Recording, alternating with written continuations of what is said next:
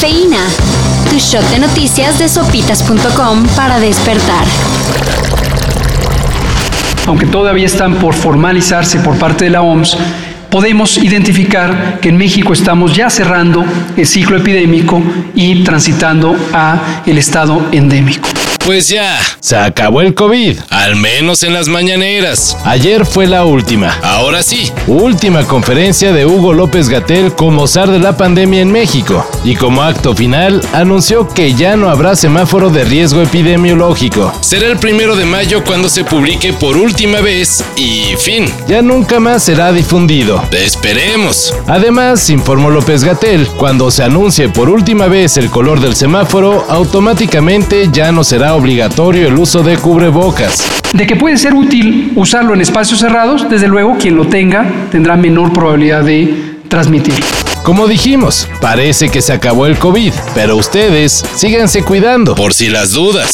Es verdad que de este virus nos vamos a infectar casi todos, ¿eh? eso no hay vuelta. Por eso mejor que nos agarren buenas condiciones físicas, hagamos ejercicio, este, vacunémonos, eso, eso todo hay que hacerlo. Y en la sección Así o más descaradote, el senador de Morena, César Cravioto, le hizo una muy jugosa oferta a los gobernadores de entidades que este año celebrarán elecciones federales. Compórtense bien, no metan las manos en el proceso electoral, hagan bien las cosas y tal vez reciban, sí, una invitación para que sean embajadores de nuestro país. Lo primero, pues bien, ningún mandatario debería intervenir en las elecciones. Pero lo segundo, muy mal, ya que los puestos no son monedas de cambio. O bueno, el senador ya dio a entender que para la 4T, sí. Malas noticias en el mundo de la música. Los guitarristas Alejandro Markovich y Paul von Arthurs han sido diagnosticados con cáncer. El ex integrante de Caifanes confirmó que le fue detectado cáncer de próstata, mientras que el guitarrista de Oasis informó que el padecimiento lo tiene en las amígdalas. Markovich prefirió no dar detalles de la enfermedad. Y por su parte, Bonehead, quien formaba parte de la banda que acompaña en gira a Noel Gallagher, optó por retirarse provisionalmente. Ambos músicos están en tratamiento y con de superar la enfermedad. Partidazo. Eso es todo lo que se puede decir del primer partido de las semifinales de la Champions que disputaron el Manchester City y el Real Madrid. Hermanos de la congregación del Chiringuito. Dios es madridista. Con un marcador de 4 a 3, los Citizens se impusieron a los merengues y van con ventaja al juego de vuelta, el cual será en el Estadio Bernabéu.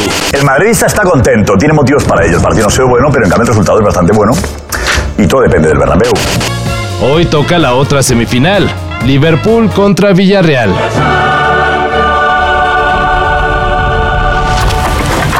Y en la pregunta del día, ¿realmente un mensaje protege de las posibles prácticas de Elon Musk en Twitter? Luego que el dueño de SpaceX compró la red social, en redes se ha difundido un mensaje que según servirá para que Musk no pueda darle mal uso a nuestra información y mensajes. Dice más o menos así. No autorizo ni doy permiso de que Elon Musk use mis imágenes, información, mensajes, fotos, mensajes eliminados, archivos y etcétera. ¿Y sirve? Pues la verdad es que no. Y no solo porque es ridículo pensar que uno se proteja con un simple texto, sino porque toda esa información ya fue cedida desde el momento en que se dio clic en aceptar en la cláusula de términos de servicio. ¿Quieres salirte? Bueno, si no quieres ser parte de esto, solo firma aquí. ¡No! ¡No lo leíste! Dice que no te dejaremos salir y que podemos hacer lo que queramos. ¡Diablos! ¿Por qué no pueden leer? Así que para la próxima, mejor lean las letras chiquitas. Todo esto y más de lo que necesitas saber en sopitas.com. Cafeína. Shot de noticias de sopitas.com para despertar.